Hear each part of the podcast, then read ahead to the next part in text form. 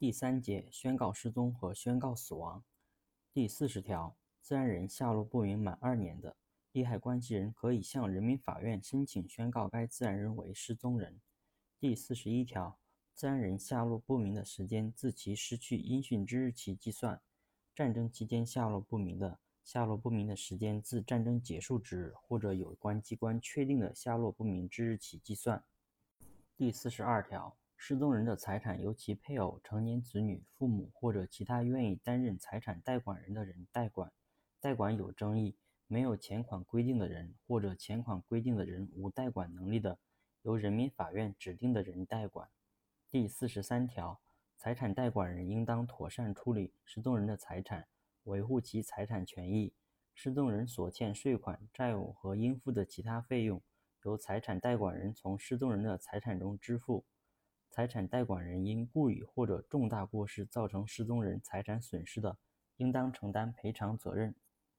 第四十四条，财产代管人不履行代管职责，侵害失踪人财产权益或者丧失代管能力的，失踪人的利害关系人可以向人民法院申请变更财产代管人。财产代管人有正当理由的，可以向人民法院申请变更财产代管人。人民法院变更财产代管人的，变更后的财产代管人有权请求原财产代管人及时移交有关财产并报告财产代管情况。第四十五条，失踪人重新出现，经本人或者利害关系人申请，人民法院应当撤销失踪宣告。失踪人重新出现，有权请求财产代管人及时移交有关财产并报告财产代管情况。第四十六条，自然人有下列情形之一的，利害关系人可以向人民法院申请宣告该自然人死亡：一、下落不明满四年；二、因意外事件下落不明满二年；因意外事件下落不明，经有关机关证明该自然人不可能生存的，申请宣告死亡不受二年时间的限制。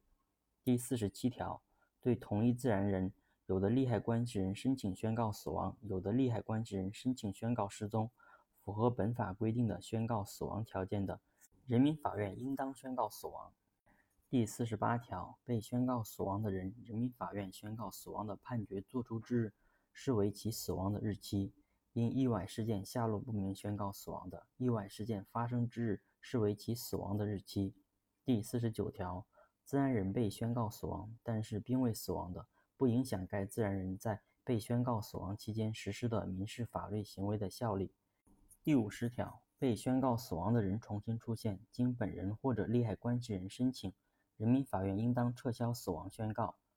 第五十一条，被宣告死亡的人的婚姻关系自死亡宣告之日起消除，